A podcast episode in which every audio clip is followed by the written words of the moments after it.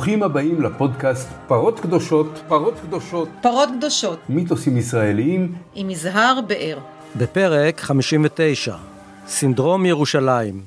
כך הפך מסגד אל-אקצא לדבק המאחד את העולם המוסלמי ולפתיל ההצתה של המלחמות הבאות. תשעה באב תשפ"א, שיחה עם יצחק עבאדי על יחסיו המפותלים של האסלאם עם הר-הבית, המקום הראשון אליו כיוונו המוסלמים את תפילתם, ולימים נשכח מלב, אך חזר לשגע את העולם עם לידתה של התנועה הציונית. נתחיל בכמה דברים שהמרואיין שלנו טוען שאיננו מכירים על האסלאם ויחסו לארץ ישראל, ליהודים ולהר-הבית. הנביא מוחמד הכיר בקוראן בזכותו של עם ישראל על ארץ ישראל בשתי גדות הירדן, והכיר בקדושת ירושלים ליהודים. בתקופת בית עבאס, החל משנת שבע מאות חמישים ואחת לספירה, ירושלים והר הבית נשכחו מלב העולם המוסלמי. בתקופה זו, יהודים מקומיים טיפלו בהחזקת שני המבנים, מסגד אל-אקצא וכיפת הסלע. עם הכיבוש הצלבני, שבה ירושלים למרכז התודעה האסלאמית. אחרי מותו של סלאח א-דין, איבדה ירושלים שוב את מעמדה בעולם המוסלמי, ונשכחה מלב לשנים רבות, עד לבואה של הציונות. במאה ה-שמונה עשרה, לפני שהרצל והציונות נולדו, הגיעו לארץ שש עליות של יהודים, שהתקבלו בברכה על ידי שליטי המוסלמים. לוחמים, יהודים ומוסלמים, נלחמו כתף מול כתף להגנת הארץ, ואף כבשו יחד את דמשק. ולסיום שאלה טריוויה. מי היה שייח' ג'ראח, שההתרחשויות בשכונה הקרויה על שמו במזרח ירושלים, תרמו להבערת עזה במבצע שומר חומות? ובכן, שייח' ג'ראח היה רופאו האישי של סלאח א-דין, כובש ירושלים ידי הצלבנים ומתאר אל-אקצא. אז התחלנו. שלושה מוטיבים מרכזיים מעסיקים את התודעה הישראלית, ולא חולף כמעט יום שבו התקשורת המקומית והשיח הציבורי לא יעסקו בהם באופן כלשהו. השואה, הסכנה האיראנית והר הבית. לא מאמינים? תבדקו בגוגל. קטסטרופת השואה הותירה את חותמה בזיכרון היהודי כמגה טראומה לאומית מצד אחד, ומצד שני, הקסם האפל של הר המריבה בירושלים מושך אליו שוחרי מקדש יהודים ואנשי שב"כ שמנסים למנוע מהם לבצע את המגה פיגוע הבא, שעלול להעמיד בסימן שאלה את קיומו של הפרויקט הציוני כולו. טראומת השואה והחרדה משואה שנייה מתנקזים אל אותו מתחם מקודש בירושלים, שבליבו פועם מעין כור גרעיני לוהט עם אנרגיה קוסמית שמערבבת אלוהים, דת ולאום, והיא בעלת פוטנציאל נפיצות אינסופי. בעבר פרסמתי עם אחרים מחקרים שעסקו במיפוי הקבוצות היהודיות המיליטנטיות, שראות במתחם הר הבית את ברירת המחדל המשיחית בקרב על זהותה של ישראל, והמנוף שימנע סכנה של הסדר פוליטי של הסכסוך היהודי-ערבי. הבחירה להתמקד בסכנות הנובעות בעיקר מהקבוצות היהודיות היה ברור, לפחות לי. א', ישראל שולטת בהר הבית ואחראית למתרחש בו. ב', המוטיבציה היהודית ליצור פרובוקציה שתשנה את הסטטוס קוו הנהוג בו, שאוסר כיום תפילות של יהודים, גבוה מזו של המוסלמית. ג', אני יהודי וישראלי, וככזה עליי לבדוק קודם לכל את המתרחש אצלי בבית. הפעם ננסה לבדוק כאן את משמעותו של הר הבית עבור המוסלמים, ואת האופן שזו השתנתה מימי הנביא מוחמד. נבדוק מה מסמל המקום הזה שעשוי להעביר מוסלמים על דעתם, חילונים כדתיים, ושמאיים שוב ושוב להבעיר תבערה גדולה. מהו הדבר הזה בהר הבית ובאל-אקצא, שנוגע כל כך במה שאפשר אולי לקרוא לו הנפש הערבית או הנפש האסלאמית? האם מדובר בסוגיה שהיא יותר פוליטית או יותר דתית? ובסוגריים אומר, על הר הבית והנפש היהודית נדבר בהזדמנות אחרת. האם צפויים לנו סבבים חוזרים ונשנים מול עזה בכל פעם ששאלת אל-אקצא תעמוד שוב על הפרק? סמוך אחרי שוך האש במבצע שומר חומות, שהוציא עשרות אלפי מוסלמים מבתיהם בהפגנות זעם בעקבות ההתרחשויות בירושלים המזרחית, נפגשתי בעניין הזה עם איני עבאדי, מזרחן ומשה לעזה לשעבר. בעת שירותו ברצועה למד עבאדי אסלאם לצידו של שייח אחמד יאסין, לימים מייסד החמאס. עבאדי, נזכיר, מתארח פה בתוכנית שלנו בסדרה עזה, הסיפור הלא מוכר, בפרקים חמש עשרה, שש עשרה, שמונה עשרה, תשע עשרה, עשרים ואחת ושלושים. אם לא די בכך, בשנים האחרונות מלמד עבאדי היהודי אנשי דת מוסלמים בגליל על האסלאם השיעי. זה היה רעיון שקוף, נטול מוטיבציה פוליטית, דתית או לאומית, על אחד הנושאים הנפיצים והרגישים ביחסי העמים באזור. המוזיקה היא של אלכס טופל, לא יספיקו רגעים, מתוך האלבום שלו יציאת חירום. האזינו, שפטו ושתפו.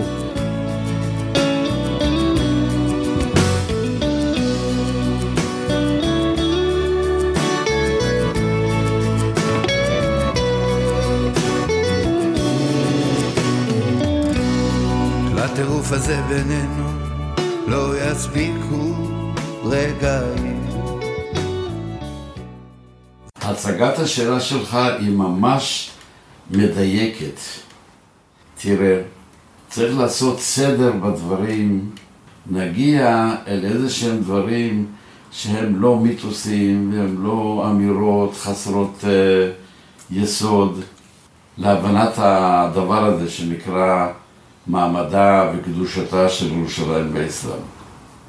יש ביטוי מאוד מקובל, אולא קבלתין ות'לת אל-חרמין. המקום הראשון שאליו מכוונים את התפילה, שאליו התכוונו בתפילתנו, והמקום השלישי, והשלישית המקודשת, המקום השלישי המקודש, השלישית במקודשות. כן. אחרי מכה ומדינה. אחרי מכה ומדינה. זה ביטוי לא קוראני.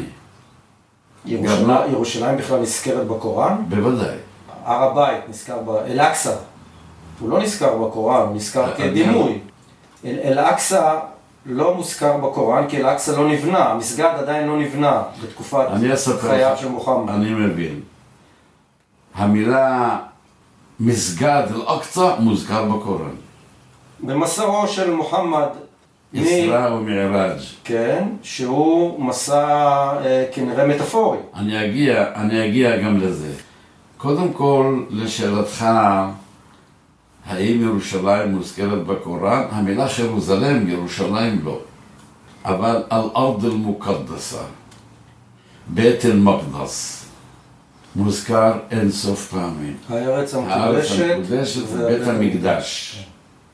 הקוראן מפגין בקיאות מדהימה בכל מה שקשור לתורת ישראל, עם ישראל וארץ ישראל.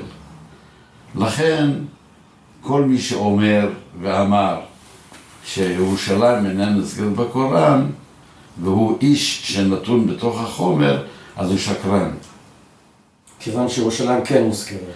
מפני שאם הקוראן מפגין בקיאות עמוקה בתורת ישראל, בעם ישראל ובארץ ישראל, אז זה בלתי אפשרי שלא תהיה התייחסות לעניין העיר הזאת, שהיא מרכז של תורת ישראל, עם ישראל וארץ ישראל. השאלה היא מי טבע את מטבע הלשון הזאת, ומתי ובאיזה נסיבות. המטבע הלשון הוא מאוד מוכר, מאוד מקובל, ו... מייחסים לו ממד של קדושה, למרות שהוא לא קוראני ולא חלק ממנו. אין לזה סימוכין בכתבי הקודש. ועוד דבר אחד כלי שאני רוצה לומר לך, איזהר, שאלת ירושלים ושאלת הקדושה של ירושלים באסלאם איננה נחלת הזמן הזורם לדורותיו. תקופות ארוכות מאוד, מאז ימי הנביא מוחמד, אלף ושש מאות ומשהו שנה, ועד היום הזה, יש תקופות ארוכות מאוד שירושלים נשכחת מליבם של מוסלמים ואין התייחסות אליה. כאשר יש איום פוליטי על ירושלים של גורם זר, של בני דת אחרת, אז מתעוררת קדושת ירושלים לתחייה.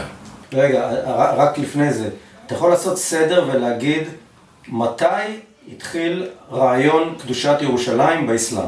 נכון, אני כבר אומר.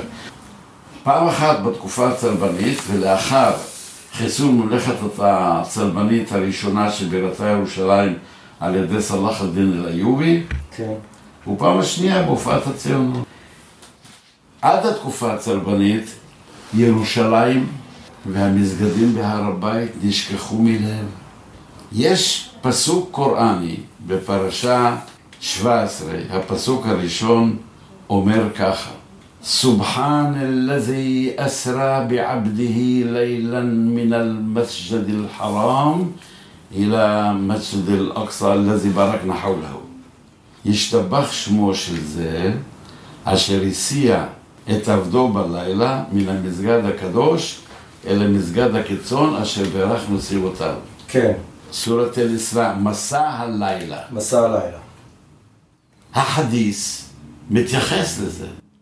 זה היה חלום של הנביא. כן. הסונה המקודשת אחרי, אחרי הקוראן מיד טוענת שזה היה חלום. ולא סתם, אלא מקורבה של הנביא ואשתו אומרים לו, אל תספר את זה. אל תספר את מה שחלמת. יצחק, יצחקו עליך. אבל יש, אני מניח, חדיס אחר שאומר דברים אחרים. לא, לא.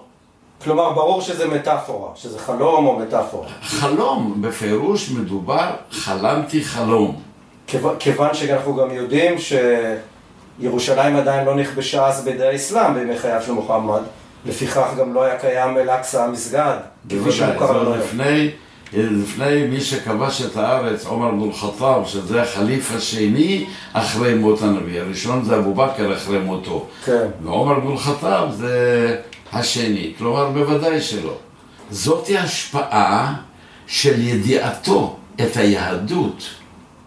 ולכן הסיפור שלו, החלום על עניין ירושלים והעלייה מהסלע שהיה הדביר של בית ראשון, זה מצביע על ידיעתו את ירושלים ויהדות ומקומה של ירושלים ביהדות. רגע, אתה, אתה אומר שלמוחמד הייתה היכרות מאוד גבוהה עם היהדות, בוודאי, עם יהודים. בוודאי. מה הייתה עמדתו לגבי קדושת ירושלים ליהודים? אני, אני אומר לך, חלק חשוב מאוד מבחינת נפח של הקוראן עוסק בתורת ישראל, עם ישראל וארץ ישראל. אז זה ברור שזה. אבל הוגים מוסלמים, בני ימינו, יכולים להבין או לקבל או, או מדברים על קדושת ירושלים בעיני היהודים? בקונטקסט של היום אני מדבר. תראה, זה כבר, בקונטקסט של היום זה קונטקסט פוליטי, ואז כמובן לא אומרים את האמת. אבל אם נניח לקיים דיון אינטלקטואלי, משכיל, דיון רציני, אי אפשר להתקרב, אף אחד לא יעז להתכחש למעלה השאלה שאתה שאלת. כן. לא זה העניין. בעובדה, כאשר הנביא מגיע אל היהודים בערב, אל שלושת השבטים, קרינוקה, בנו נדיר וקוריידה, הוא מכניס חמישה דברים לדתו המתגבשת. חמשת הדברים שנמנה לך הייתה למטרה אחת, להביא את היהודים בחצי הערבי להצטרף לרעיון של האומה, האומה, האומה שלו. כן.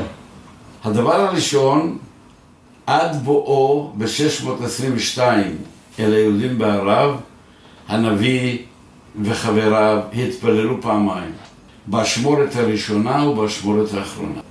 בדרך החיזור אחרי היהודים בערב, שלושת השבטים שהזכרתי, אמר, אני אוסיף עוד אחת, האלוהים ציווה אותו להוסיף עוד אחת בלוסטה, באשמורת האמצעית, כדי להיות שלוש פעמים כמו היהודים. כלומר, בניסיון להעביר את היהודים לצידו, בוודאי, מוחמד יישם מרכיבים ביהדות. דבר שני, נתפלל לכיוון ירושלים. והוא מסביר למה? רגע, ברור. כדי לרצות אתכם, להביא אתכם להסכמה, להביא אתכם להסכמה, להצטרף אל ברית האומה שלי. בקוראן לא כתוב שהוא התפלל לכיוון ירושלים. אבל השאלה הזאת של התפילה לכיוון ירושלים, בקוראן כן כתוב שכאשר חל השבר בינו ובין היהודים שאחריהם הוא חיזר, והיה שבר נורא שהביא להרג היום, כן כתוב בקוראן שאלוהים אמר לו, תחזיר חזרה את כיוון התפילה אל המקום שהיית רגיל מקודם, כלומר לכיוון מכה. שזה גם אה, כיוון תפיל, תפילה או מקור תפילה של הג'הליה, של אה, תראה, העידן הדרום. יש פה בעיה, יש פה בעיה שהיא לא פתורה בקוראן. אם התפללו מקודם, לפני שהפנו את המבט לכיוון ירושלים, אם אז הם התכוונו לכיוון מכה, הלו הקאבה היא הפנתאון האלילי, ורקדו מסביבה בעירום. לאן הוא הפנת למבט למכה? בעיה קשה. איך פתרו לא, אותה? היא לא פתורה. זאת בעיה לא פתורה. לאן הוא הפנת למבט כשהוא התפלל עד שהוא הגיע ליהודים ביתרב, היא מדינה?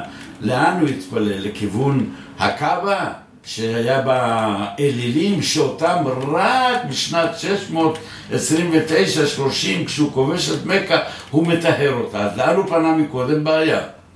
הדבר השלישי זה צום יום הכיפורים שנקרא עשורה, לא, בס... לא בשיעה, בסונה, והוא צם את יום הכיפורים כחלק ממערכת של חיזור על מנת לרצות את היהודים לקבל את החוזה האומה.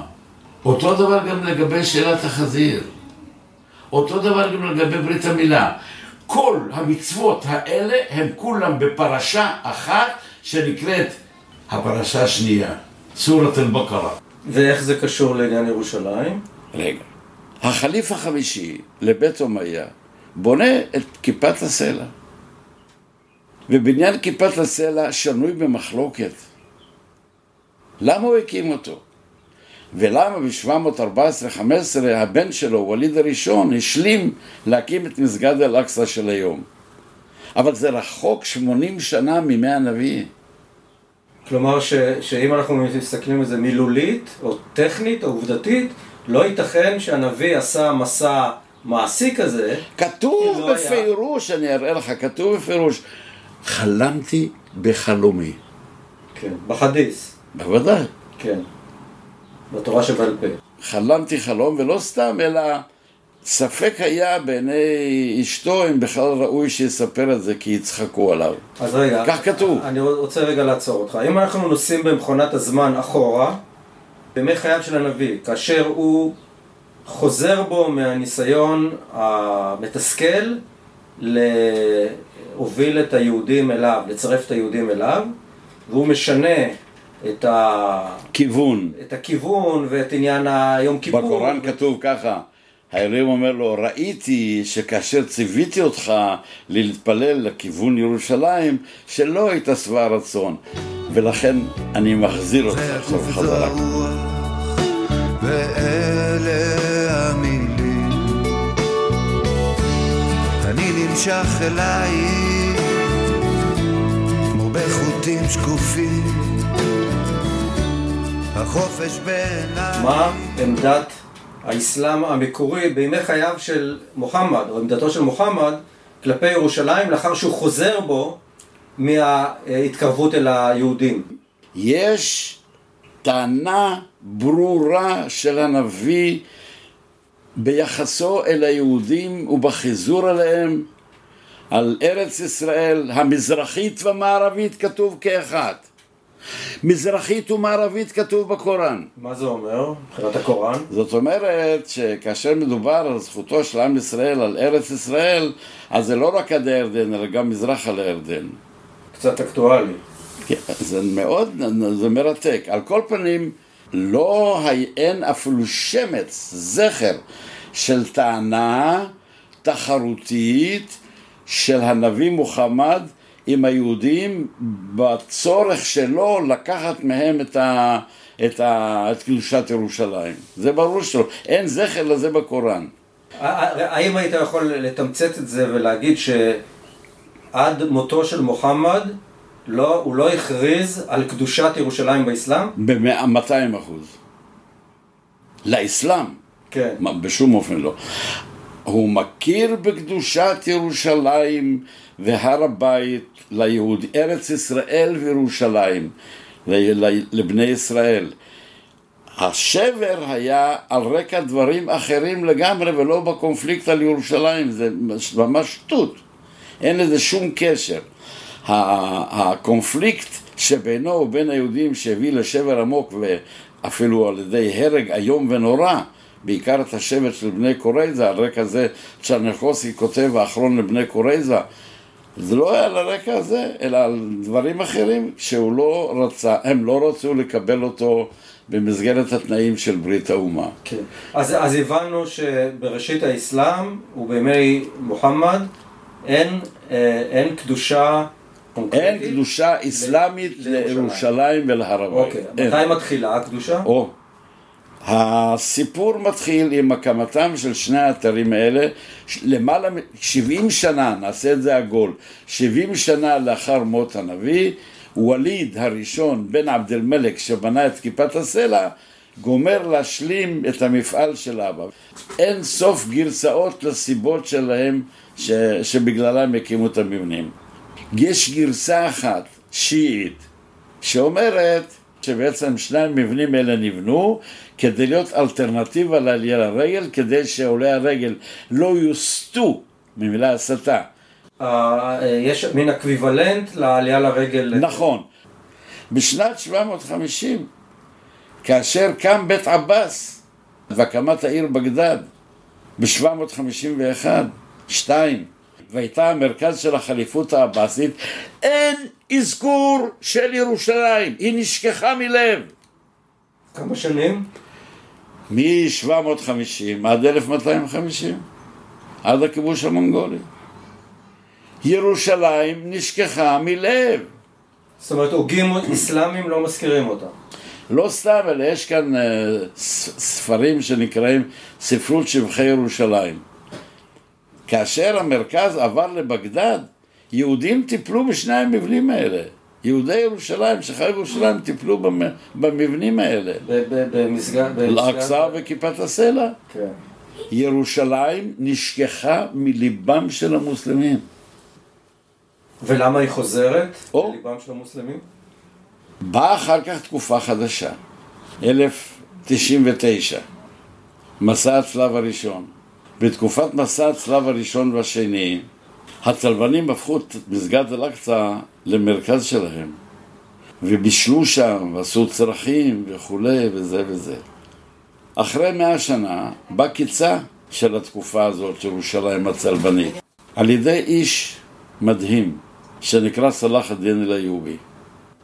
ונערך הקרב בקרני חיטין, שבו הוא מביס לצלבנים, משחרר את הר הבית ואת מסגד אל-אקצא מידיהם של הצלבנים. יש לו חבר, איש דת, בעיר חלב, אחד מידידיו, שנקרא זקי, ביקש ממנו לבוא אל חנוכת המקדש. מה זה המקדש? ירושלים, המסגד אל-אקצא, אחרי שטוהר. כן. בדיוק אותו תהליך כמו שעשו עם פח השמן, כן, אותו תהליך. מנקים, מסדרים, משפצים, ויש חנוכה מחדש של הבית.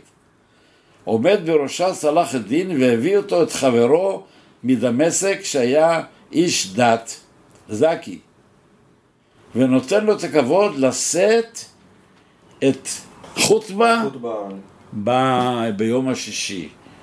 הוא אמר את המשפט שקודם אמרנו לא מן הקוראן. הוא אמר את זה. כן. יש לי את הנאום של כל הדרשה שלו באותו יום שישי החגיגי של טיהור הבית.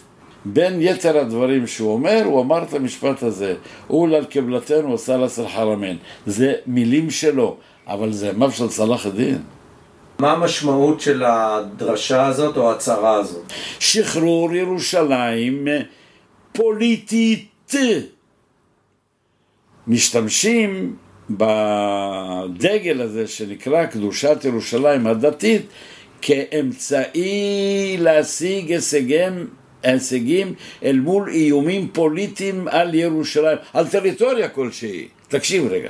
וכאן קורה דבר מרתק. אחרי זה צלח הדין, ויותר מאוחר ממשיכי הדרך. רק בוא נבהיר את ה, בעצם את משמעות ההצהרה. זה בעצם קביעה עובדתית, זה המקום הראשון שאליו התכוונו בתפילה. והשלישית שבנם קודשות. כן. כאן, ממש כאן, קם שייח אל-אסלאם. רגע, אבל לפני זה, הרעיון הזה שזה השלישי בקדושתו, הוא, הוא, הוא, הוא רעיון חדש? מה היה לפני כן? קם איש שנקרא תקדין אבן תימיה ואמר, הבל הבלים הכל הבל, קשקוש. לא ככה ולא חלק מזה ולא שום דבר. שירושלים ו... לא, אין לה משמעות? ממש לא. אבל אבן תימיה אומר לא. יש שלוש ערים מקודשות. זה מקה, מדינה ווג' זה בדרך לטייף. רגע, אם אנחנו של... רוצים לדייק, אתה רוצה לומר שעד ימי סלאח א-דין, ירושלים היא לא פירמה בעיני האסלאם?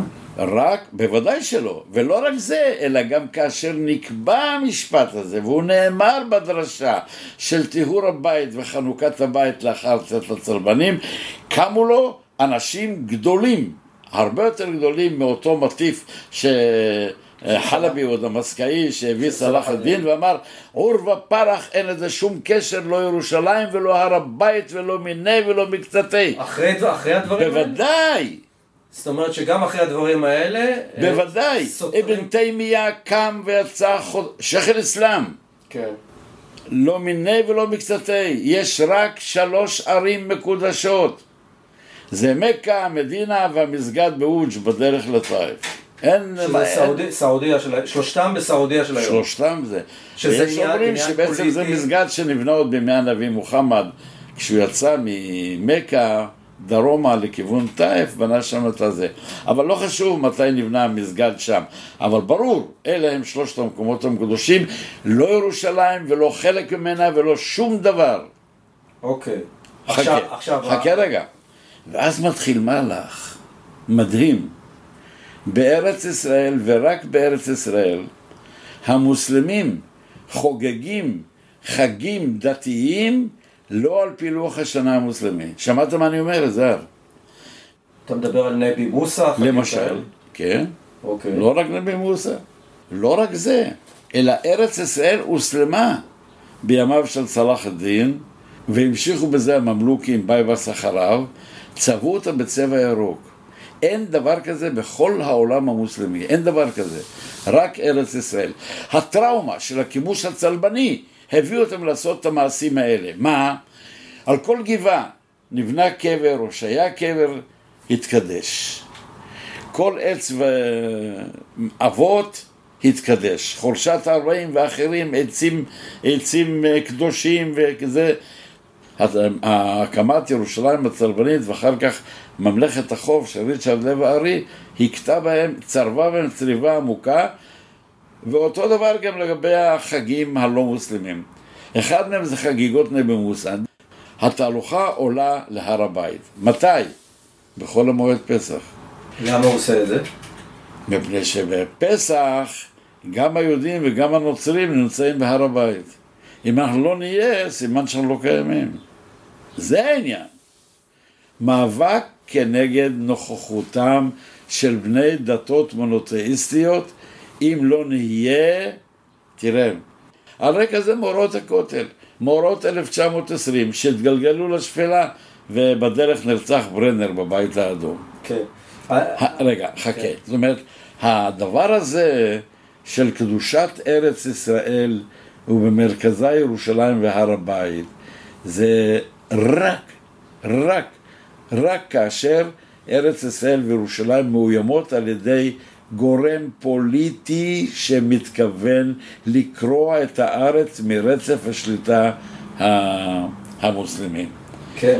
תסתכל מה שקרה בהמשך. כן. המניע הוא מניע פוליטי.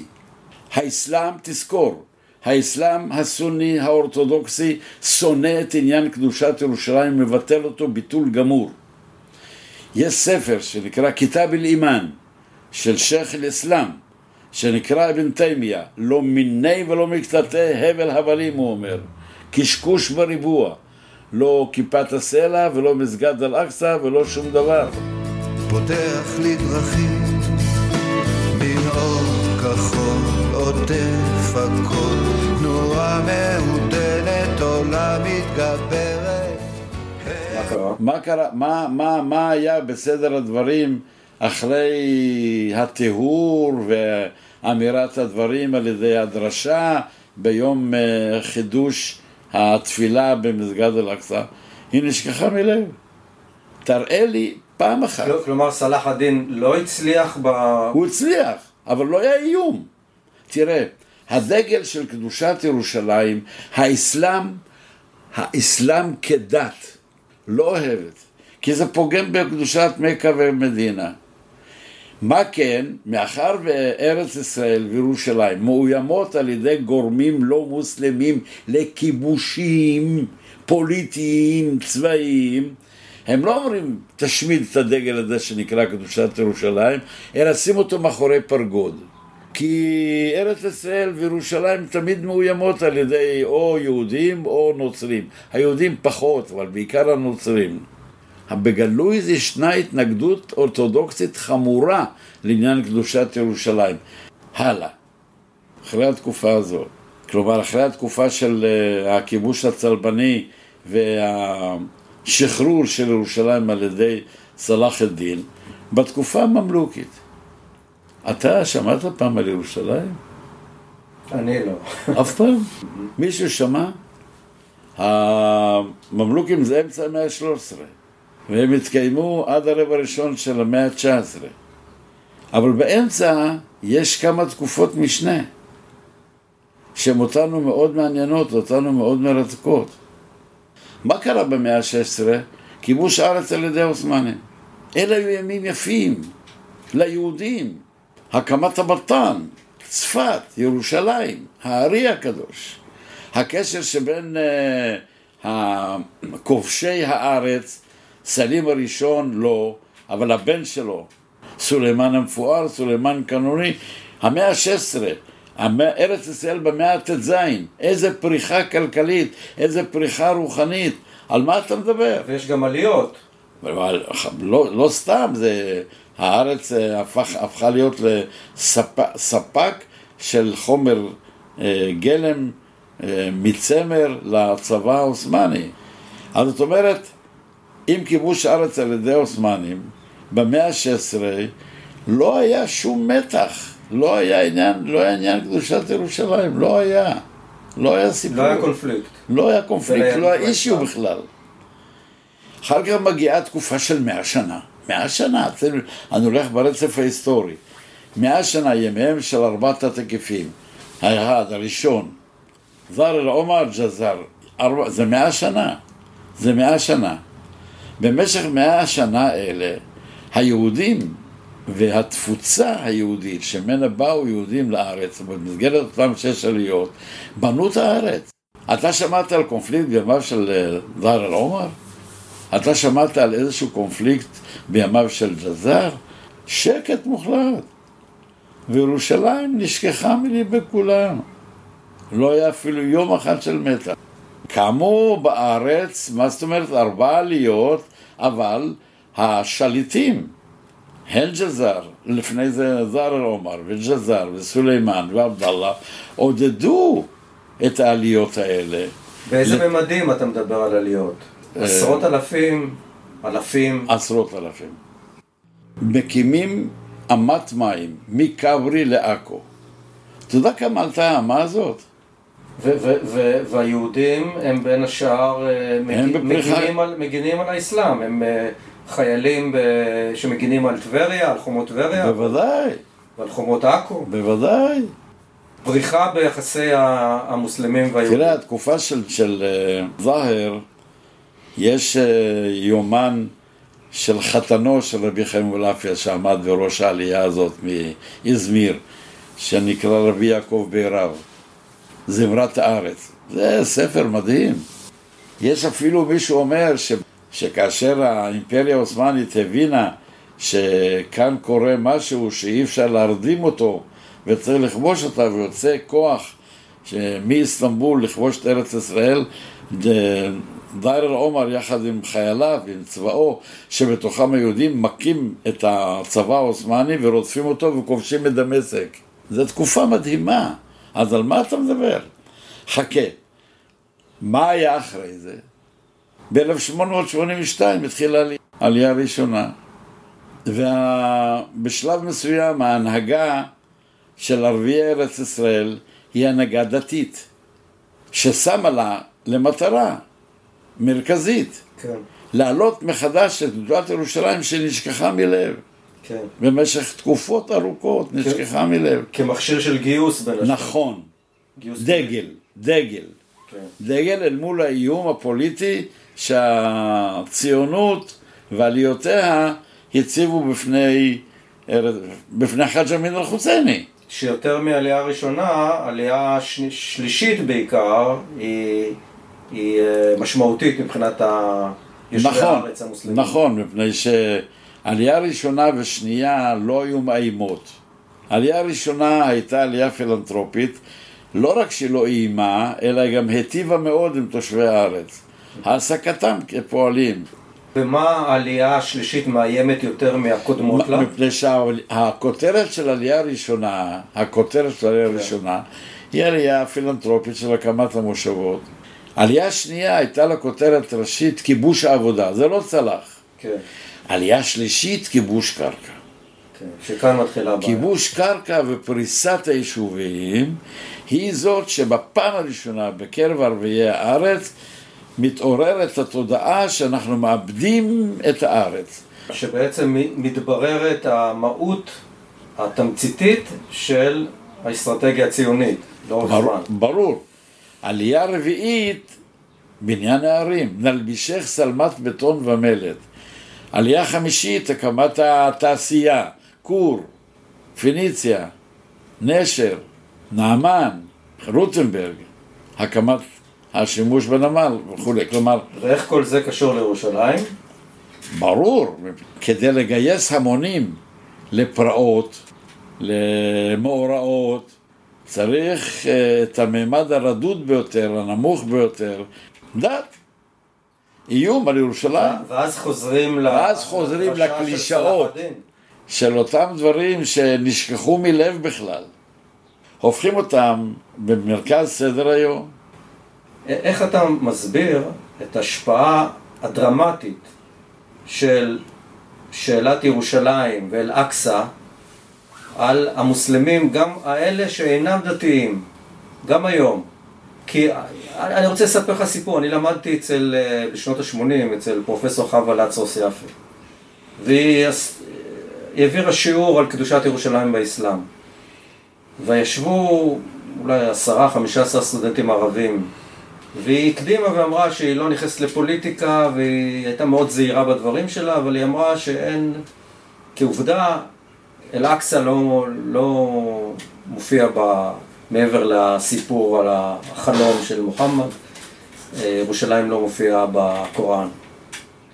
ואז קמו הסטודנטים הערבים כאחד, בכל מחאה גדולה. ומה שהיה מדהים זה לא עצם המחאה שלהם כמו עצם הטיעון. הם אמרו, אבל זה כתוב.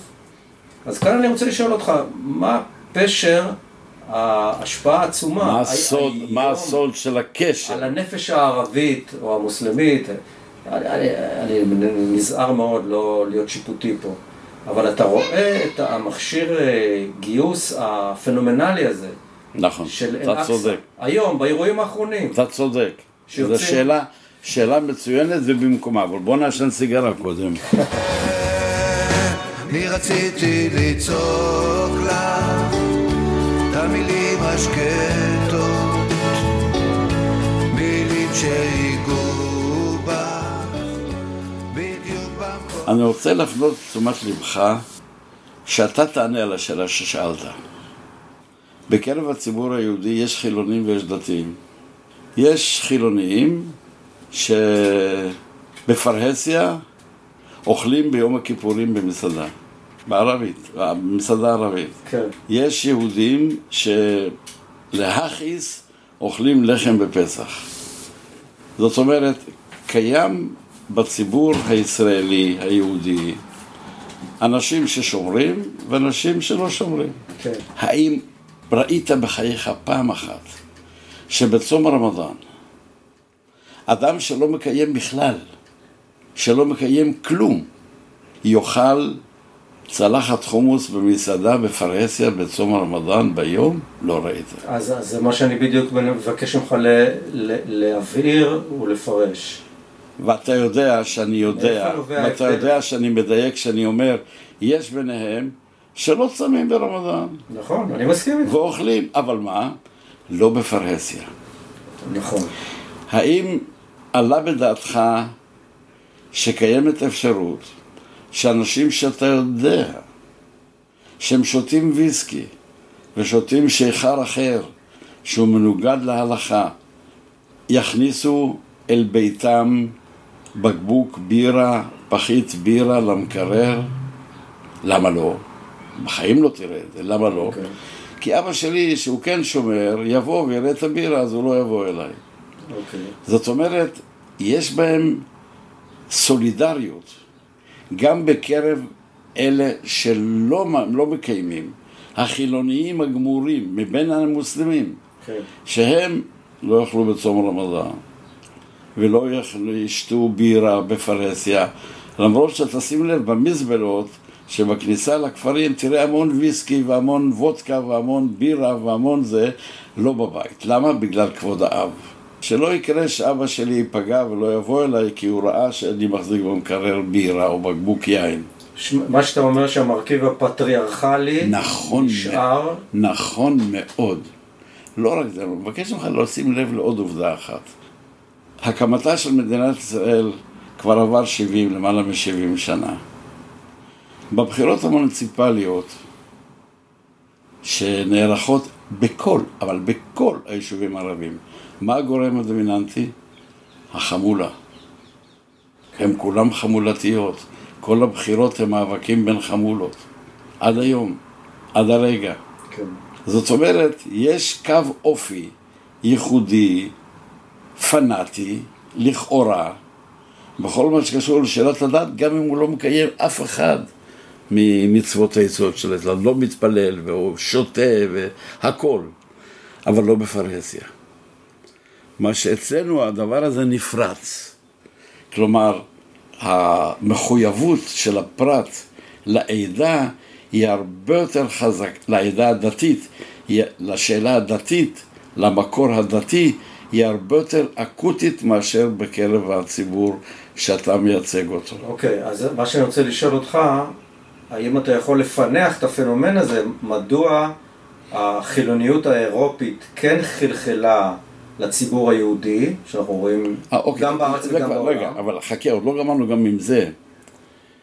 אתה אמרת שכשלמדת אצל חווה לסילוס יפה, קמו כאיש אחד ואמרו לה, אבל זה כתוב. כן. איפה זה כתוב? תראה, אני רוצה שתבין שמעט מאוד מבין המוסלמים בארץ ישראל מכירים את כתבי הקודש המוסלמים. מעטים מאוד. יותר מזה, אני רוצה לומר לך שרוב רובם, לא אמרתי כולם, של המוסלמים בארץ ישראל לא יודעים לקרוא את הקוראן. בערבית, לא יודעים. אני חושב שיש פנומן כזה גם בין היהודים. אנחנו לא דנים עכשיו על בין, לא דנים על אלה. ראוי גם לציין שאתה מקיים או קיימת סדרה של שיעורים שנתת בסכנין. במסגד בסכנין, לאנשי דת מוסלמים סונים, כן. על השיעה. נכון. למה בחרתי בשיעה? כי ידעתי שהם לא מבינים בזה כלום. זה חומר אסור. סוני לא ייגע בכתבי קודש שיעים. זה מוקצה מחמת מיעוט. וזה זר להם לחלוטין, עוד פחות מה של ישראלים. שזה פנומן מעניין שיהודי מלמד מוסלמים על האסלאם. נכון.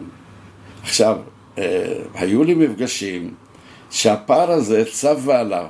יש בנצרת מפעל של משרד התיירות, הקימו בחאן אל-באשה מרכז למידה, ששם לימדתי כמה וכמה שנים, וכג'סטה ישראלית הקימו קורס ללא תשלום של אינטלקטואלים, אינטליגנטים, מוסלמ, מוסלמים ונוצרים, חצי חצי, שלמדו ביחד אסלאם. עכשיו אני הייתי בהלם, הם בכלל לא ידעו כלום, לא ידעו את מצוות היסוד, ממש לא ידעו. המוסלמים? לא, לא ידעו. עכשיו כשאני קורא להם הקוראן, הם לא מבינים מה אני אומר.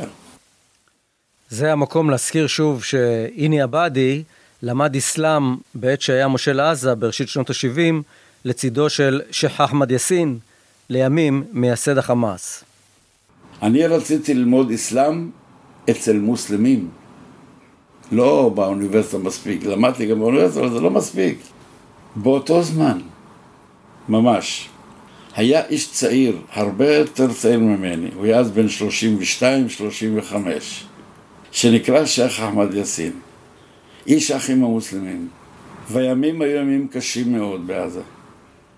הוא בא אליי והציע לי את עזרתו, בריכוז בני הנוער, על ידי הקמת מועדונים, הקמת מסגדים, הקמת מגרשי משחקים, מגרש הכדורגל בפלסטין, מגרשי כדורסל, מגרשי כדורעף, מגרשי באולינג, ואני סייעתי לו בכסף להקמת הדברים האלה.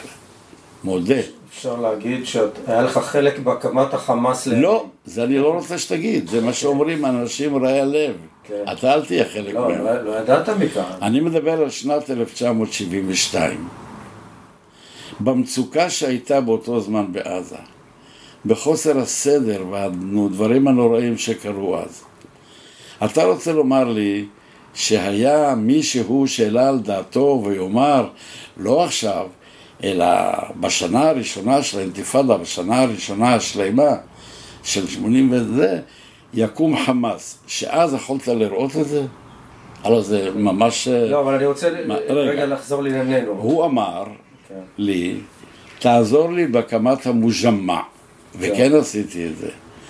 זה היה מוסד שעסק בענייני צדקה, פילנתרופיה וכל הדברים בתוך החברה, okay. דבר שרציתי בו. כן. אבל הנה, אני רוצה לחזור רגע לעניין שלנו המרכזי. האם, אם אנחנו שוב חוזרים במכונת הזמן לראשית שנות ה-שבעים, אתה רואה איזושהי התפתחות ביחס האסלאם המקומי לשאלת ירושלים ואל-אקצא? הרי גם, גם אז היו איומים על אל-אקצא, והיו תברות, והיו התנגשויות, ו- וכן הלאה וכן הלאה. שרפו פעם את המסגד האוסטרלי הזה, רואן. כן, אתה, אתה יכול לראות איזשהו הבדל בגישה שהייתה, בוא נקרא, האם פוטנציאל הנפיצות של הר הבית אז, שאנחנו מדברים על ראשית שנות ה-שבעים, שאתה משה לעזה, היה שונה מאשר הוא היום, כי היום עזה יוצאת למלחמה. בלי ספק, בלי ספק, תשמע, ב-עשר, חמש עשרה, עשרים שנה האחרונות, מאז הקמתו של טי אן טי, טרור נגד טרור, על ידי אנשי נוב וקשת שברמת הגולן, ששתו כנראה כוסית יין ואמרו יבוינה בית המקדש מהרה בימינו, אז קמו עם תיקים, חומרי נפץ, טיפסו בעל סולם לחומה של ירושלים, של הר הבית, כדי ליישר את השטח, כי יבוינה בית המקדש מהרה בימינו צריך להכין את השטח. אבל מאז ההתגרות בכוונה תחילה של הישראלים הקיצוניים הם אלה שמעוררים את התברות. מה, מה שאתה רוצה להגיד שאז זה היה מדובר בכמה תימונים, בחברות של תימונים, חברות חריגות, ושהיום זה בממדים הרבה יותר גדולים? ממלכתי. כן. עלייתו של שרון דווקא על הר הבית. תשמע, יש דבר שנקרא סטטוס קוו, ואני לא יודע כמה ישראלים בכלל יודעים מה זה הסטטוס קוו, מי חתם על הסטטוס קוו, מה כתוב בסטטוס קוו, אף אחד לא יודע.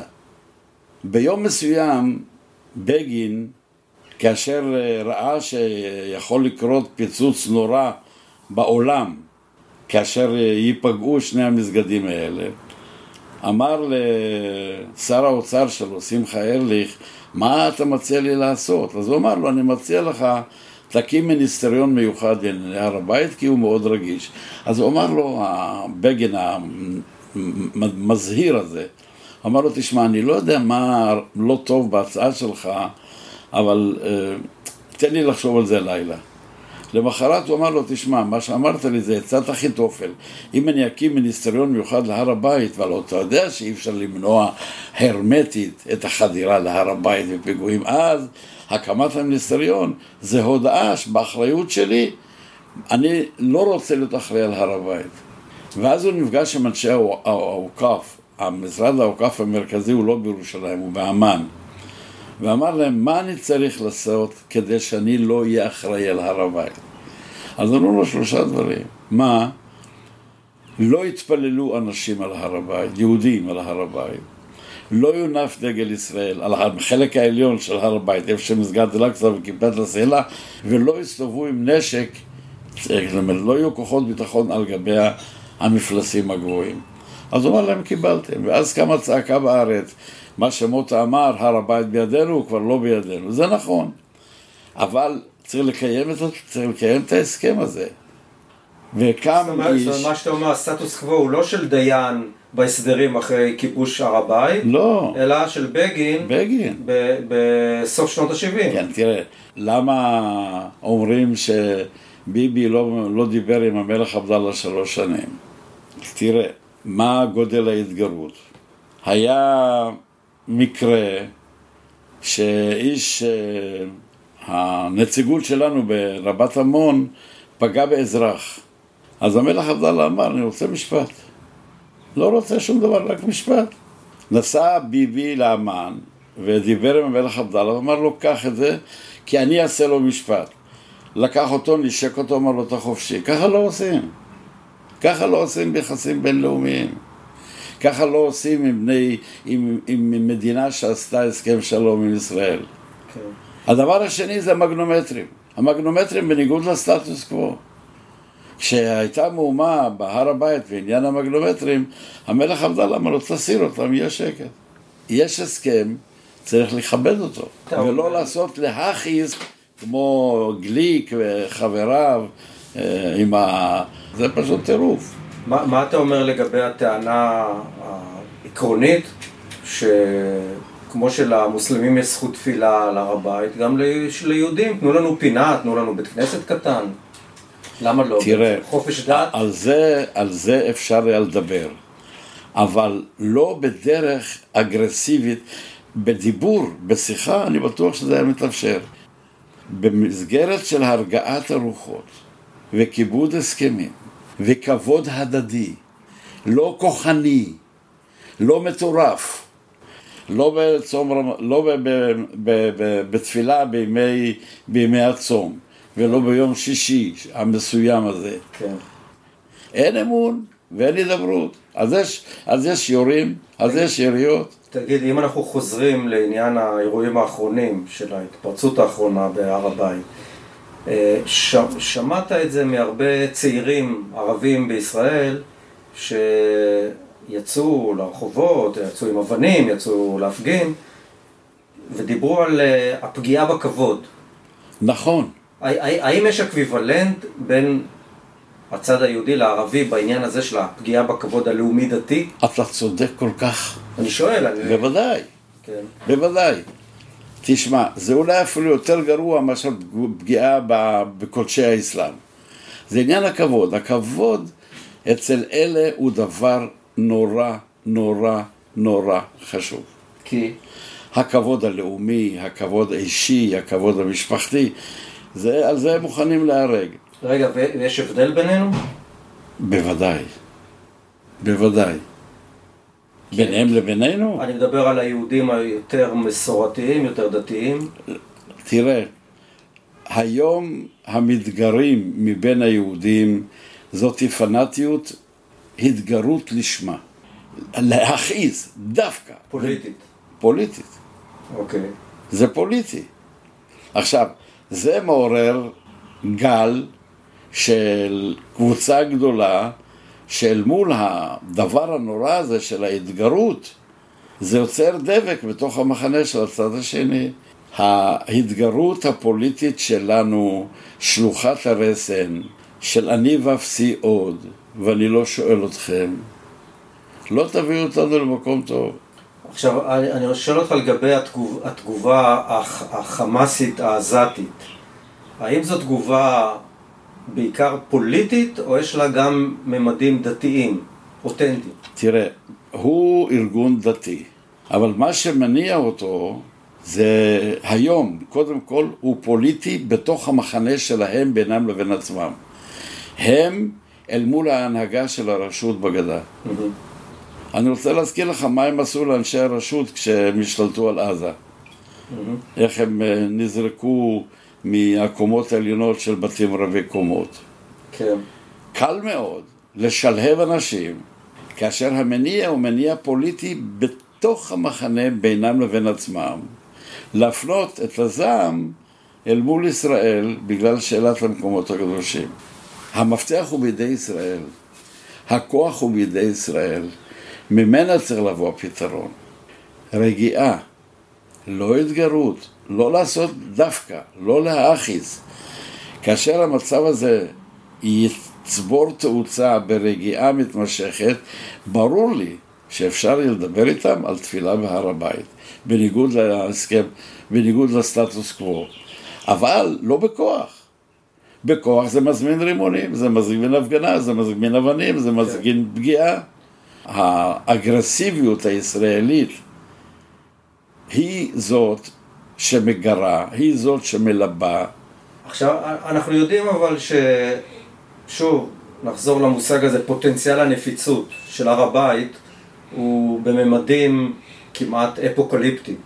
וזה קורה, וזה חוזר שוב ושוב ושוב ושוב. נכון. מה ישראל לדעתך צריכה לעשות כדי לגלגל את תפוח האדמה לוהט? האם היא יכולה בכלל לעשות משהו? לא, צריך קודם כל לכבות את המדורה המלהטת את התפוח. אולי בינאום, אולי ריבונות בינאום. אתה מדבר עכשיו על פתרונות. יש, היו ויש אין סוף פתרונות, אבל דבר אחד ברור, השתלטות בכוח.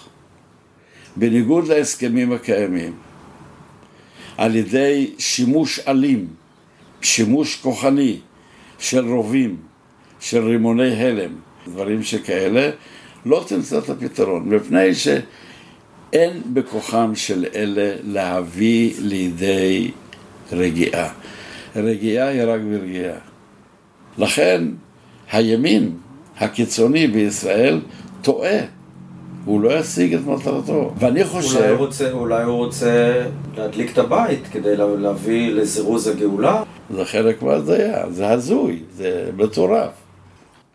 אז אם אני רוצה לסכם את דבריך בתמציתיות, ותתקן אותי אם אני טועה, אתה אומר שקדושת ירושלים, קדושת הר הבית... היא פוליטית? קדושת אל-אקצא, לאורך השנים, מראשית האסלאם, הייתה רדומה עד ימיו של הקמת ירושלים הצלבנית, עד עד עד סלאח א-דין הייתה רדומה, התעוררה בימיו. סלאח א-דין הוא ההתעוררות. כן, התעוררה. הכיבוש ירושלים הצלבנית היא הגורם של הופעת סלאח א-דין. כן, ואחריו הייתה הייתה רדומה שוב במשך. ירושלים נשכחה מלב. ירושלים נשכחה מלב האסלאם בעצם עד ראשית הציונות. נכון מאוד. ואז שאלת ירושלים וקדושת אל-אקצא משחקת בין המניעים הפוליטיים. היא משרתת את המניעים, העניין הדתי והקדושה של ירושלים, שאלת הר הבית, משרתת את הדרג הפוליטי במלחמתו הפוליטית בציונות. האזנתם לפרק חמישים ותשע, סינדרום ירושלים. כך הפך מסגד אל-אקצא לדבק המאחד את העולם המוסלמי ולפתיל ההצתה של המלחמות הבאות. כמו בפרקים הקודמים, אני מסיים בפנייה אישית אליכם. עמל רב מושקע בהכנת כל פרק, והכל בהתנדבות ובמימון עצמי. הפקת כל פרק דורשת שבועות של עבודה, נסיעות, תחקירים, רעיונות, תמלולים, עריכה קולית ועוד ועוד. כדי שנוכל להמשיך ולהגיש לכם בקביעות תכנים איכותיים, נשמח לקבל עזרה בהתנדבות, לתמלול רעיונות למשל, בעריכת וידאו, או בתרומה שתסייע לנו להמשיך ולראות את הפרות הקדושות הלאה, בשדות האינסופיים של התודעה הישראלית. לחשוף, לעניין ולעורר את חוש הביקורת. פרטים לתרומה, בלשונית עזרה או תרומה, בתפריט הראשי. תודה ולהתראות בפרקים הבאים. ידליקו אש בלילות, משחק של חושים, ריקוד אוהבים, מכאן ועד סוף הימים. אני רציתי ליצור לך